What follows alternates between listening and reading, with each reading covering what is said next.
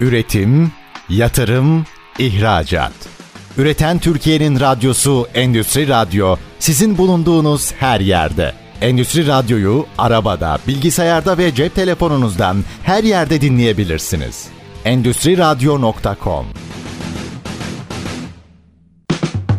Çetin Ünsal'ın hazırlayıp sunduğu İşte Bunu Konuşalım programı başlıyor.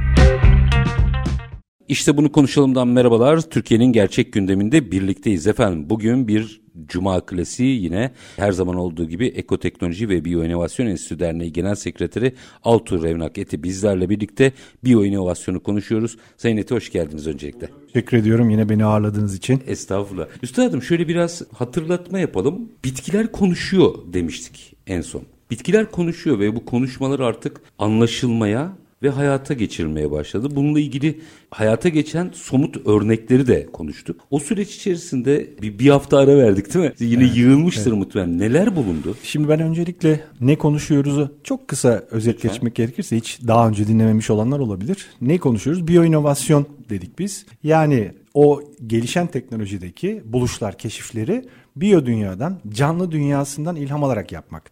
Peki bunu neden yapıyoruz? Çünkü çevre sorunlarını çözmek için yeni bir teknolojiye ihtiyacımız var. Birkaç program önce ne demiştik? Yeni çağ aslında eko çağ olacak. Bu çok hızlı geliyor. Ne dedik? Endüstri 5.0 mı diyelim artık buna? Yani yeni bir endüstri dünyası yapay zeka ile de birleştiği zaman geçmişten gelen ne kadar geçmişten bahsediyoruz? 4 milyar yıllık bir aslında hazine duruyor ortada. Yani canlılığın bütün temeli 4 milyar yıl geriye gittiğimizde o günden bugüne kadar ne kadar canlı yaratılmışsa, dünyada yaşamışsa biz geçmişteki soyu tükenmiş olanların ki bugünkülerin milyon katı daha fazla fosillerini görüyoruz ancak. Fosillerden de bilgi edinebiliyoruz. Evet hatta bazen genetik delileri de elimize geliyor. Bugün biliyorsunuz bazı dinozorların ya da mamutların tekrar canlandırılabilir mi üzerine çalışmaları var. Çünkü DNA örneklerinin bazı parçalarına ulaşabiliyoruz ve onları tekrar bugünkü yaşayan işte onların aynı türlerine benzer olan filler diyebileceğimiz bazı canlılarla birlikte tekrar hayata kazandırabilir miyiz üzerine çalışıyoruz. Şimdi bu birikim yani canlılığın üzerindeki genetik birikim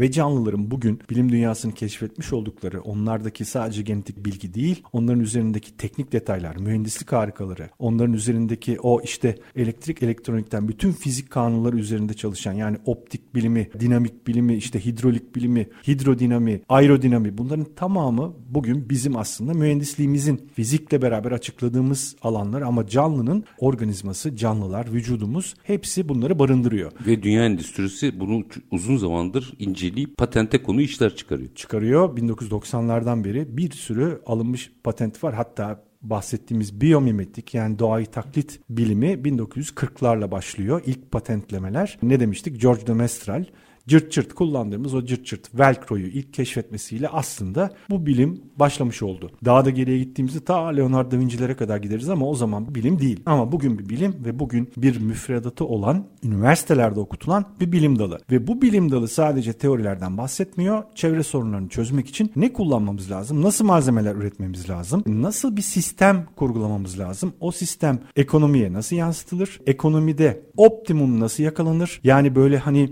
inişler çıkışların çok olmadığı. Çünkü evrendeki her şey fine tuning dediğimiz hassas ayarda işliyor aslında doğadaki her şeyde hassas ayarda işliyor. Bu hassas ayar hayatın devamı için gereken optimum koşulları sağlıyor. Ve bu optimum koşullar aslında yaratılmış bir denge ve bu dengeyi sadece biz bozuyoruz. İnsanın bozmuş olduğu bugüne kadar işte 18. yüzyıldan bugüne bizim endüstrimiz, altyapımız aslında çok ağır çalışıyor. Yanlış enerji sistemleri kullanıyor. Çünkü elimizdeki bilgi buydu. Fosil yakıta, fosil yakıt tabanlı çalışan bir işte sanayi, endüstri altyapısıyla şey büyüdük ve büyüttük. Sınırsız büyümeye odaklandık ama bir baktık ki doğada sınırsız büyüme diye bir şey yok. Optimum büyüme var. Optimum devam ettirme, hayatını devam ettirme var ve canlılar bir arada ortak bir şekilde paylaşarak o paylaşma ekonomisi üzerinden çok daha verimli yaşıyorlar diyeyim. Yok etmiyorlar, tüketmiyorlar, atık bırakmıyorlar. Şimdi biz de bunları öğrendikçe bütün kendi sistemlerimize, farklı farklı endüstri alanlarımıza bunları yansıtmaya başladık. Ve patentler arka ardı ardına çıkmaya başladı. Biz de programlarımızda bunları konuşuyoruz. Yine bahsettiğiniz gibi bitkiler burada çok önemli bir yer tutuyor. Çünkü dünyanın aslında bugün bakterilerden sonra ki dönemde hayata başlamış, yaratılmış olan canlılar ve biz eskiden şöyle biliyorduk.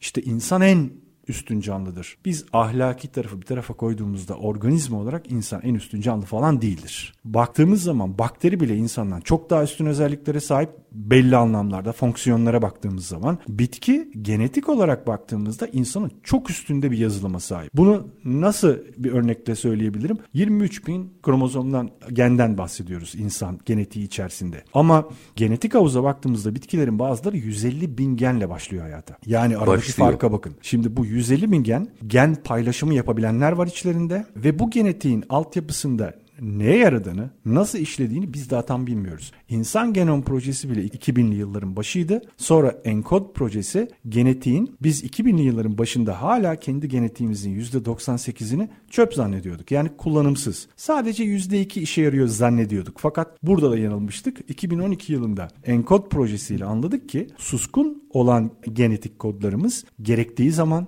stres durumunda, ihtiyaç anında kapakları açılarak, kilitleri açılarak işlevsel hale geliyor. Bunu bir bilgisayarımızda düşünürsek, bilgisayar bütün fonksiyonlarını her an çalıştırmıyor ki veya bir araba farını her an yakmıyor, radyo her an çalışmıyor, işte fan her an çalışmıyor. İhtiyaç duyup komut verdiğinizde Evet. çalışıyor. İşte genlerimiz de böyle çalışıyor. Suskun duruyor. Neden? Çünkü biz genlerimizin bütün kilitleri açık olsa çalışmaya devam etse ömrümüz belki onda bire düşecek. Tabii. Ama organizma kendini optimum düzeyde çok fonksiyonel çalıştırmaya göre yaratılmış olduğu için gerektiği zaman o genetik kodların üzerindeki kilitler açılıyor ve orada bir protein üretilerek orada işlevsel hale geliyor. Bitkiler de böyle. 150 bin gen ne işe yarar?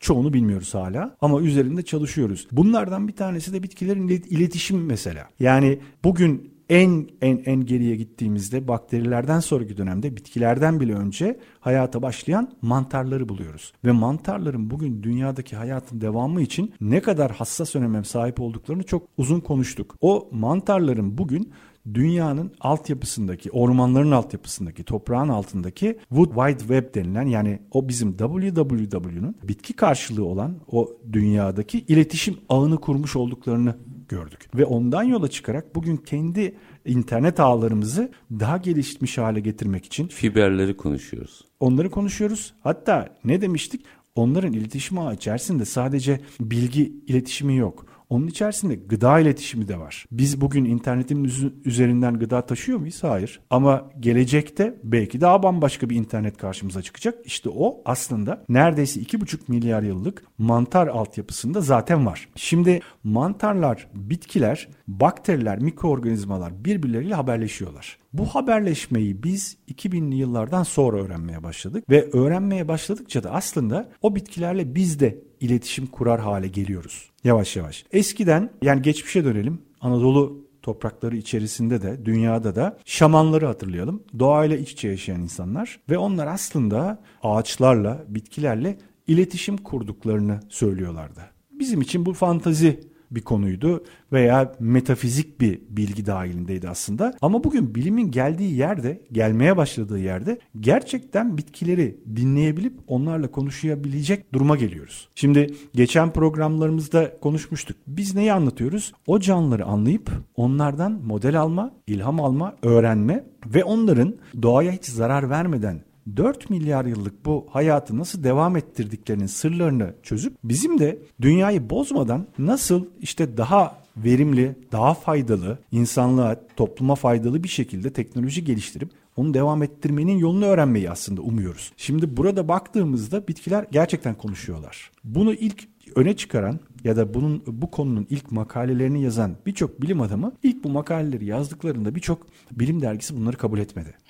Bunları böyle biraz şey olarak değerlendirdiler. Yani fantastik bir kurgu olarak değerlendirdiler. Bir ümit olarak değerlendirdiler. Fakat 2000'li 10 yıllara doğru artık teker teker bunların delilleri çıkmaya başladı. Önce kimyasal konuşmanın delilleri ortaya kondu. Yani havaya saldıkları bazı kimyasal ajanlar yoluyla mesajlar verdikleri ortaya çıktı. Eskiden yine eski biyolojide bitkinin sadece kendi türünü hayatta bırakmak, kendini hayatta bırakmak, kendisi güçlü olup diğerlerini elemek üzerine kurulu bir eski biyoloji bilgisi üzerinden açıklamaya çalışırdık biz bitki ve diğer organizma dünyasını. Fakat bugün bakıyoruz ki o bitkilerin altındaki ağı kurmuş olan mantarların başka başka canlıları birbirine bağlayıp kendileri de onları yok etmeyip onları yaşatıp birbirleriyle o canlıların da ortaklaşa haberleşerek hayatta kalmalarını paylaşarak hayatta kalmalarını sağladıklarını anladık. Biz bunda bugün ne diye bahsediyoruz? Paylaşım ekonomisi Evet, diye kesinlikle. bahsediyoruz. Bunu birazcık daha açalım. Ve döngüsel. Ve döngüsel. Bunu birazcık daha açacağız. Hatta örneklerle de açacağız. Ama minik bir araya gidelim. Aranın ardından devam edeceğiz. Ekoteknoloji ve Biyoinovasyon Enstitüsü Derneği Genel Sekreteri Altur Revnaketi ile biyoinovasyon konuşmayı devam edeceğiz. Lütfen bizden ayrılmayın.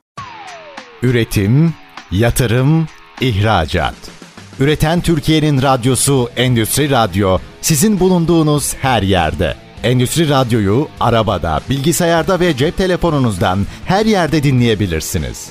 Endüstri Radyo.com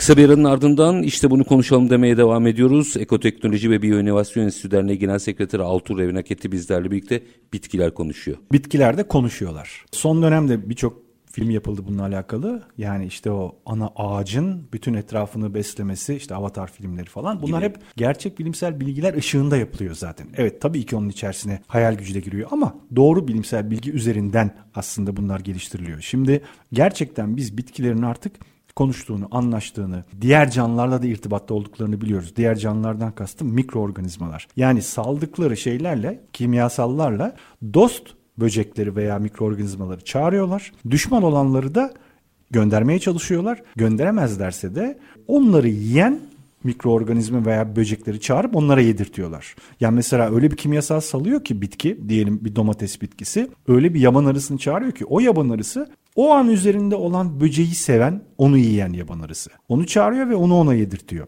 Şimdi kokular aslında tabii ki tabiatta çekim alanı olarak kullanıldığı biliniyor bilhassa orkidelerde, bilhassa bazı şeylerde, farklı bitkilerde. Hatta orkidelerin bazıları bugün tabii yani burada inşallah ileride televizyonda gösteririz onu. İnşallah. Bir resimler var. Arı türüne, spesifik arı türünün şekli o orkidenin üzerinde birebir fotokopisi varmış gibi üç boyutlu olarak görünüyor. Ya da sadece diyelim o orkidenin polenini taşıyan bir tane örümcek var. Sadece o örümceğin kendi dişisinin tipinde bir yapısı olan o çiçek erkeğini çağırıyor oraya. Bu çağırmalar zaten biliniyordu. Ama sonra şu da keşfedildi. Mesela bir kapan bitkisi ekolokasyon yoluyla Yarasa çağırıyor kendine. Şimdi bu ilk defa keşfedildi bundan 20 yıl önce. Yarasa ne yapıyor? Ekolokasyon dediğimiz ses dalgalarını, vuruşlarını gönderiyor. O ses vuruşları her şeye çarpıp geri geldiğinde beyninde onun resmini çıkartıyor ve o resim üzerinde böcek mi var, işte fare mi var ya da bir bitki mi var onu ayırt ediyor ve seçiyor onun üzerinden ve yöneliyor. Kör Hologram gibi yani. kör uçuyor. Şimdi ekolokasyon ilk 1800'lerde konuşulmaya başlandığında dalga geçmişler. Bunu ortaya koymaya çalışan bilim insanıyla. Fakat ekolokasyon şu an bize hayatımıza radarları ve sonar sistemlerini kazandırdı. Yani. Yani oradan yola çıkarak. Şimdi bugün de bakıyoruz ki bazı bitkiler bu ekolokasyona sesle cevap veriyor. O bitki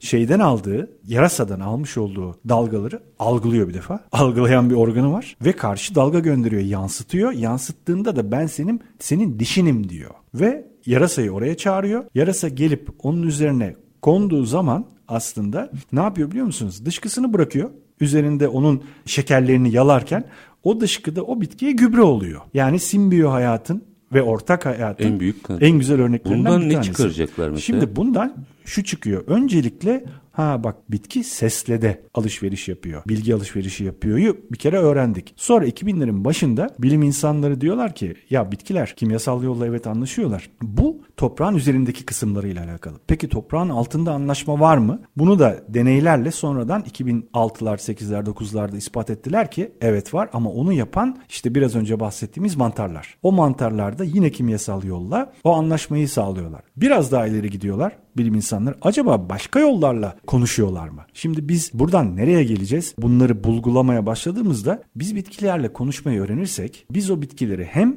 kuraklıktan hem soyların tükenmesinden hem susuz kalmaktan hem işte onların meyvelerinin üzerindeki işte o böceklenme ya da mantarlanma ya da işte hastalanmayı engel olacak çalışmalar yapabileceğiz. Hem doğayı kurtaracak bir çalışmanın altyapısını kurgulayacağız hem de daha verimli bir tarımın altyapısını kurgulamak için onlarla anlaşmayı öğrenmemiz gerekiyor. Yani bu yol onların önce nasıl bir dil konuştukları ve neleri konuştuklarını öğrenmekten geçiyordu. Şimdi en son dönemde 2011'den sonra şu anlaşılıyor ki biyoakustik diye bir bilim alanı var. Açın biraz. Biyoakustik şu. İnsanlarda ses algısı, insandaki ses yani anlaşma içerisinde olduğumuz ses 20 ila 20 bin hertz arasındaki ses frekanslarıyla sınırlı. Dolayısıyla biz bu aralığı duyuyoruz. Şimdi biz o kadar özel bir yeri duyuyoruz ki biz bunun altını veya üstünü duyuyor olsaydık zaten bu konuşmayı yapamazdık. Çünkü Kakafoni devamlı olurdu. tabii kakafoni olacaktı ama ya öyle güzel bir sistem yaratmış ki Allah her canlının kendi anlaşma frekansları kendi duyacağı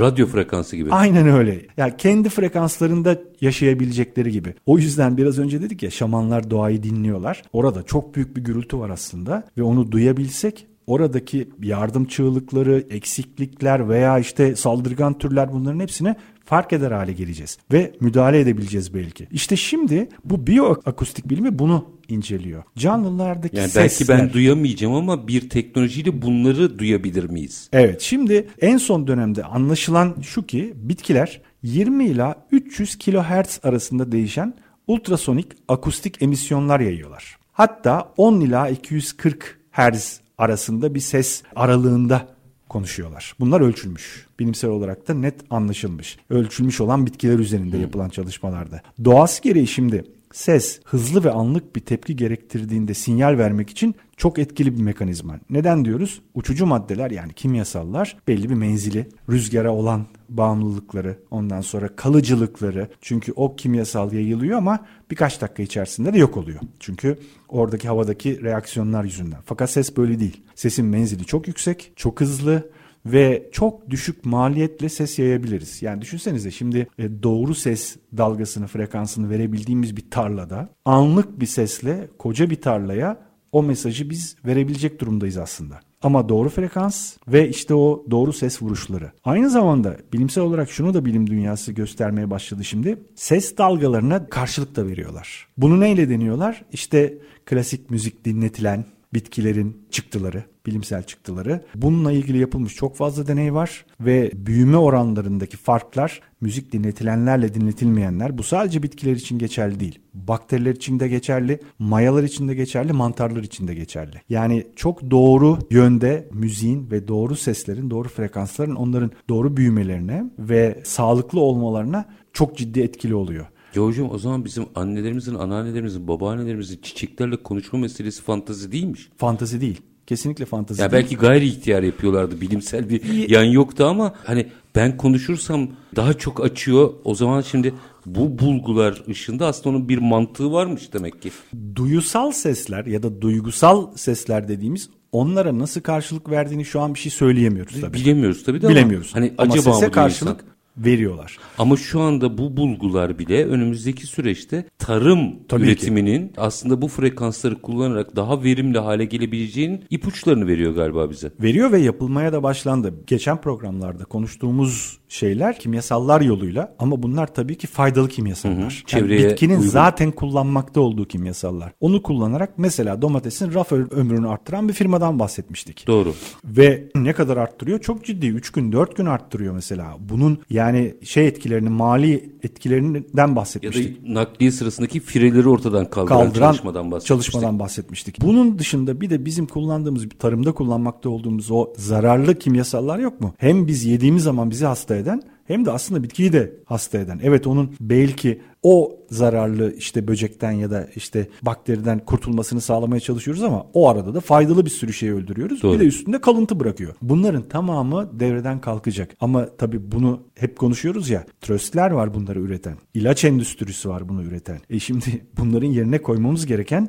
yeni bir aslında yeni bir tıp, yeni bir tarımsal tıp. Bu aslında bir devrimsel nitelik kazandıracak. Burada da işte bilim dünyasının bitkileri çözmeye başlaması bizim için çok önemli. Çünkü bütün küresel döngüde, ekonomik döngü içerisinde tarım bir kere Hayati. hayati. Bunu kurtarmak gerekiyor. İşte bu da ilham alınması gereken aslında en önemli canlılar olarak karşımıza çıkıyor. Bir mantarlar, iki bitkiler. Onlarla yavaş yavaş konuşmaya başlayacağız yani. Hocam hafta sonunda geçen hafta sonunda TİGEM'in Karacabey çiftliğindeydim ben.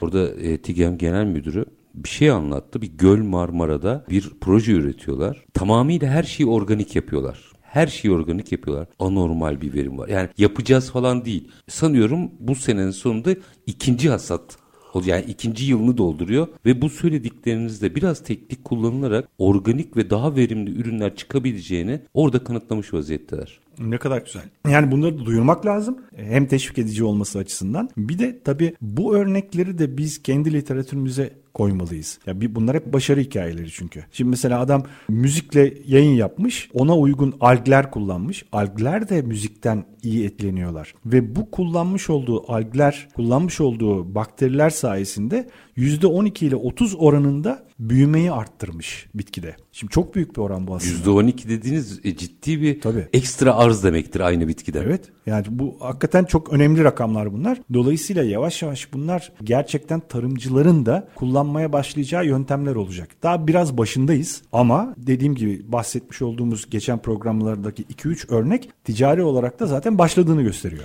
Aslında burada şu ezber de bozuluyor. Bir araya gideceğim, devam edeceğiz. Akıllı tarım dediğimiz sadece yazılımın veya işte zamanlamanın vesaire olduğu değil. Bu tip yöntemlerin de devreye girdiği bir fazla galiba karşımıza çıkacak. Yapay zeka daha önce bahsettiğimiz doğal zeka ile birleşecek. Yani o hani natural intelligence dediğimiz doğadaki işte o zeka altyapısı bütün bunlar bir bankada toplandığı zaman yapay zeka bunları kullanmaya başlayacak. O zaman çok hızlanacağı bir dönemden bahsediyoruz aslında. O da çok uzak değil öyle gözüküyor. Minik bir ara yapalım. Devam edelim. Ekoteknoloji ve Biyoinovasyon Enstitüsü Derneği Genel Sekreteri Altuğ Revnaketi ile işte bunu konuşalım diyeceğiz. Lütfen bizden ayrılmayın.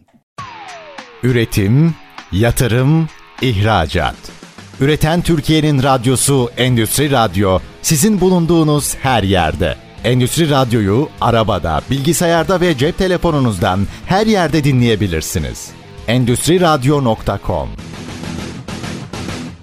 Kısa bir aranın ardından işte bunu konuşalım demeye devam ediyoruz. Ekoteknoloji ve Biyoinovasyon Enstitüsü Derneği Genel Sekreteri Altur Revnaketi her zaman olduğu gibi konuğumuz. Bitkiler konuşuyor. Biz artık onları dinliyoruz ve bunların bütün çıktısı olarak da aslında yepyeni bir tarımdan bahsediyor evet, olacağız. Evet. Şimdi yine çok dikkat çekici unsurlardan biri. Bombardıman böceği. Zaten siz bunu hep söylüyorsunuz. Bir mantarlar, bir böcekler, bir de Çünkü şeyler. çok türleri var. Evet. Yani o kadar çoklar ki. Şimdi bizim mesela bakterileri şu ana kadar belki yüzde onunu ancak çözebildik. Bakteri çünkü dünyada yaşayan aslında kendi vücudumuzda da her şey. hücrelerimizin 10 katı kadar bakteri var. Yani düşünsenize hücrenizden 10 katı kadar aslında vücudumuz bize mi ait onlara mı ait belli değil. Şimdi o bakterilerin her birinin ne yaptığını bilmiyoruz. Onlardan sonra en çok bulunan dünyada da böcekler. Ne yapıyor bu bombardıman böceği? Bombardıman böceği hakikaten adı üstünde ondan sonra bir tank gibi kimyasal silah taşıyan bir tank dan bahsediyoruz ama bahsettiğimiz böcek bir buçuk santimetre büyüklüğünde. Ama bahsettiğimiz doğal bir kimyasaldan bahsediyoruz. Tabii. Hı. Şimdi bu böcek 500 tane farklı türü var bir defa ve her biri bambaşka kimyasallar kullanıyorlar ama mekanizma aynı. Dünyada 300 küsür milyon yıldır yaşıyor bu canlı. Fosillerinden anlıyoruz ki hep bu silahı kullanıyordu. Bu silah ne yapıyor biliyor musunuz? Şimdi böceğin içindeki özel hücreler hidrokinon ve hidrojen peroksit diye iki tane gazla çalışan bir silaha sahip. Ev yapımı düdüklü tencere bombasına benziyor aslında bu biraz. Ve yanma odaları birbirinden ayrı. Şimdi bu iki malzeme karışsalar canlı kendisi patlıyor zaten bomba hmm. gibi ama karışmıyorlar. İki tane farklı odada tüp içerisinde hidrojen peroksit ve hidrokinon var ve bir de bir yanma odası var. O yanma odasında özel bir katalizörle birleştiğinde ateş ediyor. Ateş edeceği zaman da silahının vücudun böyle arka kısmında tabancasının namlusu döner bir namlu. Yani hedefe dönüyor. Şimdi öncelikle bu böcek bir buçuk santim dedik ya etkili olduğu menzili 20-25 santim civarı. Kendisinin 20-25 katı yani neredeyse. Evet. 20 katı diyelim. Diyelim. Ve önce tespit ettiği kendisine yaklaşmakta olan bir tehdidi algıladığında ki bunlar genelde kurbağalar veya işte o büyükte canlılar. Onun gözlerini nişanlıyor ve nokta vuruşuyla püskürtüyor ama püskürtmeden ne yapıyor biliyor musun? Hidrojen peroksit ve hidrokinonu birleştirdiği o odada aşamalı 70 patlama yapıyor. Aşamalı 70 patlama da şundan yapıyor. Bir anda birleştirse kendi de patlayacak. Hmm.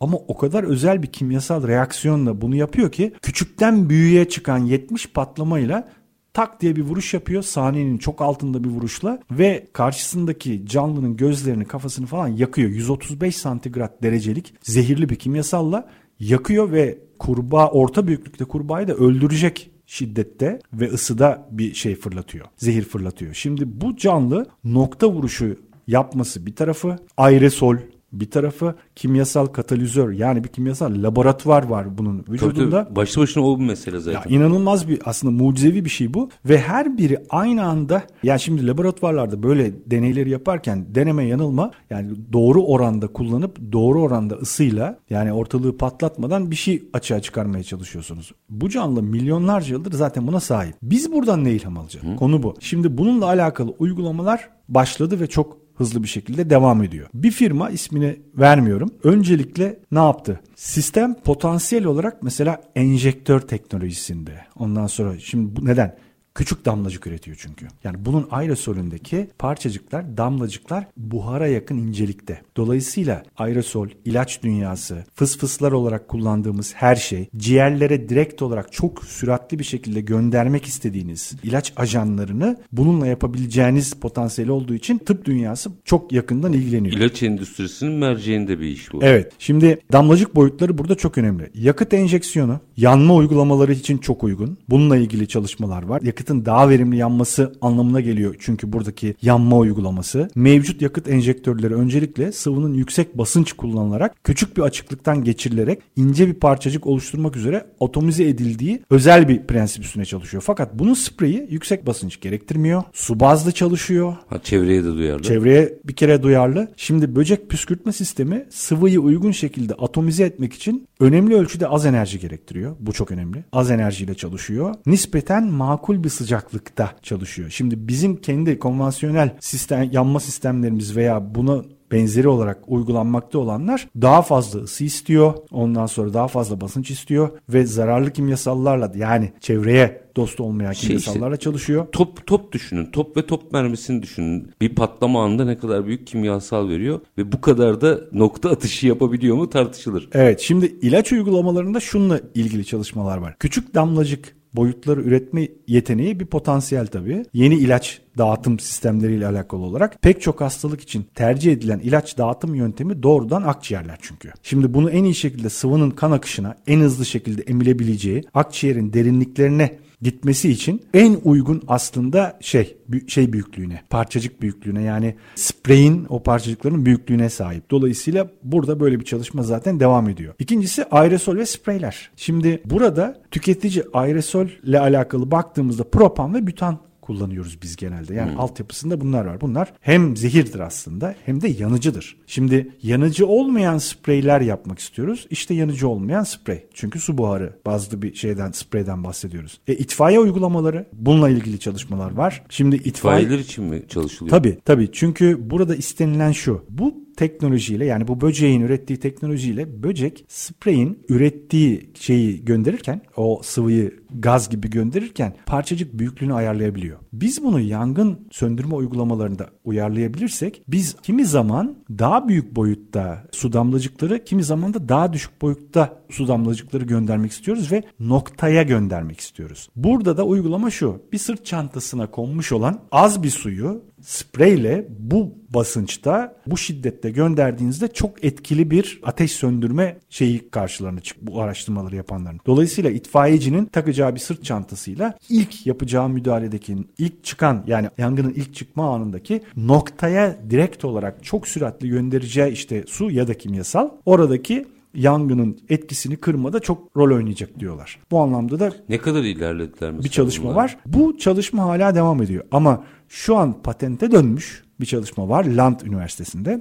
Dizel motorlarıyla alakalı bir çalışma yapılıyor. Şimdi burada dizel motorlarının en sağlıksız tarafı dışarıya verdiği nitrojen oksit kirliliği. Şimdi burada zararlı nitrojen oksiti uzaklaştırmak için uygulama su bazlı olan sistem kullanıldığında ki bunu kullandılar. Çok daha şey havaya hiçbir şekilde zehir vermeyen özel egzoz sistemleri kurgulanabildi. Ya egzozdan zehir çıkmamasını evet, mı sağladılar? Sağladılar. Bununla sağladılar. Bir bu dakika bu bütün dizel otomobilleri kurtarır. Kesinlikle. İşte bu şu an patente dönmüş bir çalışma ve işte bizim daha önceki yaktığımız zararlı kimyasallar yerine bunun zararsız olanlarını yapmayı öğrendik bu, bu böcekten. Hmm. Tabii yine günün sonunda fosil yakıt yakıyor ama günün sonunda çıkanı kurtarabiliyor Evet. böyle. Evet en azından şu an için uygulamaya Geçiş girebilecek. döneminde Tabii. yapılabilir. Ve patente konu oldu bu diyorsunuz. Tabii bu çıktı. Şu an bir firma is- ismini vermiyorum ama bir firma bunu zaten üretti. Şey söyleyin doğudan mı batıdan mı onu merak ettim. Amerika'dan. Amerika'dan tamam. Genelde biyomimetik çalışmalar Amerika'da çok hızlı ilerliyor. Çünkü orada hemen ekonomiye girip bir sonuç alabiliyorlar. Dolayısıyla orada destekler de büyük. Endüstriyel hale dönüşüyor. Evet ödülleri var, yarışmaları var. Var da var. Yani devlet destekleri de var buna. Devamlı yani firmalara endüstriyel bazda yapılan bu, bu tarz inovasyon çalışmalarında doğa temelli olanlar hep destekleniyor. Destekleniyor. Çevresel sorunlarla alakalı olarak. Şimdi başka bir canlıdan bahsedeceğim. Yine ödül almış bir tasarımdan bahsedeceğim. Bahsettiğimiz Hop, mı? o- e, Ray of Hope yarışmasında yine ödül almışlardan bir tanesinden bahsedeceğim. Arıların yiyeceğe ulaşmada kullanmış oldukları algoritmayı çözen bir firma, ismini vermiyorum. Oradan yola çıkarak şöyle bir şey geliştirdi. Şimdi bal arısı kolonisi şunu yapıyor. Farklı çiçek alanlarında nektar ve polen, polen toplamak için uzun mesafeler gitmesi gerekiyor ama bir kaşif arı var önde. Kaşif arılar gidiyorlar, besin kaynağını buluyorlar, kalitesini değerlendiriyorlar önce ve ondan sonra kovana döndükleri zaman onun yerini nokta tespiti diğerlerine bildirmek için arı dansı yapıyorlar. Bu dansın özel bir şeyi var. Figürü Frekansı var. vardı. Figürü var. Figürü mü? Sekizler çiziyorlar. Sekizler çizerken sağdan sola mı soldan sağa mı dönerek yaptıkları ve o sekizlerin ortasındaki çizgiyi geçerken yaptıkları titreşimi seyreden diğer arılar o titreşimin frekansını algılıyorlar ve oradan bir matematiksel hesap alıyorlar Navi- kendilerine. navigasyon gibi yani. Navigasyon gibi. Ve o dansı seyrettikten sonra gidip nokta tespit o besin kaynağını buluyorlar. Hatta öyle deneyler var ki o arı gelip kaşif diğerlerine dansını yapıp tarif ettiğinde de ona göre gidip besin alıyorlar. Benzini ona göre alıyorlar. Yani diyor ki mesela 8 kilometre ileride bir çok güzel çiçek kaynağı. 8 kilometrelik benzin alıyorlar bunlar. Onu dinledikten sonra ona güveniyorlar. Çünkü bir kere yanlış yapsa o arı yani bir kere saptırsa onu direkt kovandan atıyorlar. Müşterik kalbi. Arkadaş sen şey başarısız oldun diye. Şimdi şöyle deneyler var. Çiçek birikintisini göldeki kayığa koyuyorlar. Ve kayığın yeri belli. Ve arı kaşif gidip haber veriyor. Ondan sonra ve verdiğinde kayığı uzaklaştırıyorlar. Ve arılar geliyor. Tam oraya kadar benzin almış oldukları için suya düşüp boğuluyorlar. Çok enteresan. Evet yani o kadar hassas bir Nokta atışı vermiş. No- vermiş ki navigasyonu. Şimdi bunu inceledi bilim insanları. Buradan da nereye ilham aldılar? Kötü planlanmış teslimat rotaları verimliliği ve üretkenliği azaltıyor. Nerede? Kargo, her türlü dağıtım. Sadece kargo olarak bakmayalım biz. Hamburgercisi de dağıtıyor, öbürü de dağıtıyor. Herkes dağıtıyor. O dağıtıma ama özellikle hani tır filolarını düşünelim. Yani bütün ülke çapında mesela veya işte dünya çapında dağıtım yapıyorlar. Şimdi burada yakıt ve karbon emisyonu dengesinde yakıt kaybı, ondan sonra emisyon fazlalığı, vakit kaybı bunların hepsini engellemek istiyorlar. Bu firma araç teslimat filoları için rota planlamasını optimize etmiş bir algoritmayla. Buradan yola Buradan yola çıkmış. Arılardan yola çıkmış. Öyle güzel bir algoritma yazmış ki bunun hem uygulamasını koymuş telefonlara hem de bilgisayarlarda kullanmak üzere bir özel bir algoritma sistemi. Bunu siz kendi kargo firmanızın şeyine koyuyorsunuz, dağıtım ağına koyuyorsunuz. Böyle %20-30'lar verimde artık kayıplar engellenmiş durumda. Çok hızlı bir şekilde dağıtım optimal Müthiş. devam ediyor. Bu da ödül almış. Ya burada şeyi merak ediyorum ben. Şimdi ödül aldıktan veya mesele bulunup da bu endüstriyel hale geldikten sonra konuşması tabii çok keyifli oluyor. Tabii. Ama anladığım kadarıyla işin ilkesel bazda konuşmak gerekirse bu firmalar sürekli araştırma yapıp bulduklarında bundan ne çıkar sorusunu soruyorlar galiba. Metodoloji bu mu? Şöyle çok farklı disiplinler beraber çalışıyor. Şimdi bir tane firma var. Bu biyo inovasyon, biyomimetik konusunda danışmanlık veriyor. Amerika'da böyle işliyor. Biyomimikri Institute diye, Biyomimikri Enstitüsü bunun temelini oluşturuyor. Bu enstitü insanları eğitiyor. Eğittikleri içerisinde lojistikçi var, reklamcı var, işte ambalajcı var. Bunun içerisinde sistem adamları var, yapay zekacılar var, var da var. Hepsi kendi alanında bu öğrendiği doğa ilhamını, biyolojik bilgiyi nasıl kullanabileceğini kendileri kafalarına yazıyorlar. Gidiyorlar kendi şirketlerini kuruyorlar ya da zaten var ya da bunlar bazı üniversitelerdeler ve bunlar diyorlar ki biz bu konuda araştırmalar yapacağız. Bir kısmı bunun ilaç alanına, bir kısmı işte yok yapay zeka veya yazılım tarafına, bir kısmı iletişim tarafına çalışmaları yapmaya başlıyorlar ve bu konuda da aldıkları çıktılarla bu sefer danışmanlık vermeye başlıyorlar ya da bunun danışmanlığını veren firmalarla çalışmaya başlıyorlar. O firmalarda alan neyse o alanın yan elemanlarını da davet ediyorlar. Yani hep ortak süren araştırma konuları. Mimarlar var içerisinde. Çünkü mesela birisi malzeme geliştiriyor. O malzemeyi konuştuk daha önce. Mantarlardan yola çıkarak plastik üretiyor. O plastiği biri diyor ki ben ambalaj alanında kullanacağım. Bir ambalaj firmasını çağırıyor. Diyor ki bunu kullanır mısın? Kullanıyor. Oradaki çıktıları görüyorlar. Bu sefer hemen patentleme süreci başlıyor. Ya da bir inşaatçıyı çağırıyor. Diyor ki biz bunu inşaatta de değerlendirmek istiyoruz. Bunun bir inşaat alanında kullanılabilecek Prototip yap. prototipini yapar mısın? Bu sefer orada bir deneme gerçekleştiriyorlar. Bazen de mesela Biyomimikri Enstitüsü bir proje alıyor. Diyelim ki Hindistan'da veya işte bir yerde bir köy, o köydeki işte belediye ya da yerel yetkililer yardım istiyor onlardan. Diyorlar ki burada çevre sorunları var. Burada bize bir danışmanlık verin. O danışmanlığın içerisinde ne olsun? Enerjik konusu olsun, mimari konusu olsun, altyapıdaki işte sel, şu bu vesaire altyapı ile ilgili sorunlar olsun. Bu konudaki işte çıktılarınızdan biz de o köyü yenileştirelim. Çevreye daha dayanıklı ve daha işte fonksiyonel hale getirelim. O Biyomimikri Enstitüsü bunun için çağırıyor bir sürü daha önce çalışmış olduğu mimarı. İşte enerjiyle ilgili altyapıda çalışmış olanlar bunların bir kısmı solar konusunda çalışmış, bir kısmı elektrik konusunda çalışmış, hidroelektrik konusunda çalışmış. Onları yanlarına alıyorlar ve buna bir fon sağlayan oluyor. O fon sağlayan üzerinden hepsi paylaşıyorlar ve oradaki çıktılar da yayınlandığı zaman birçok firma bunlardan ders alıyor. Bunlar işte şey olmuş oluyor yapılmış örnekler oluyor ve herkes bu sefer kendi sektöründe o danışman firmalar üzerinden çalışmalara başlıyorlar. Büyük firmalarda yani mesela havacılık sektöründe çalışan ya da tekstilde kendileri artık kendi şeylerini kuruyorlar, alt birimlerini. Biyo inovasyon konusunda araştırmaları kendi bünyelerinde yapıyorlar. Yani adam ayakkabı Know-how'u yapacak. kendine kalıyor. Evet ayakkabı yapacak. O ayakkabıda kaymayan taban istiyorum dedi patron. Kaymayan tabanı nereden yaparız dediler. Bir baktılar mesela kurbağayı çalışalım. Çünkü kurbağa hiçbir şekilde kaymıyor. Tutunabiliyor, Islaktır, kurudur, kaymıyor. Ya da gecko'yu çalışalım dediler. Kaymayanlar bunlar. Alıyorlar bir grup kurbağayı çalışıyor. Bir grup işte şeyi çalışıyor. Gecko'yu çalışıyor ve ayakkabının tabanını onların işte o yapışma mekanizmasına uyarlanmış şeklinden üretiyorlar mesela. Ya da diyorlar ki çevreye dost kumaştan ya da deriden üretelim. Hayvan derisi kullanmayalım. Deriyi yetiştirelim diyor. Başlıyorlar yetiştirmeye deriyi. Daha önce konuşmuştuk. Bakterilerden deri üretiyorlar mesela. Onu kullanıyorlar. Bugün işte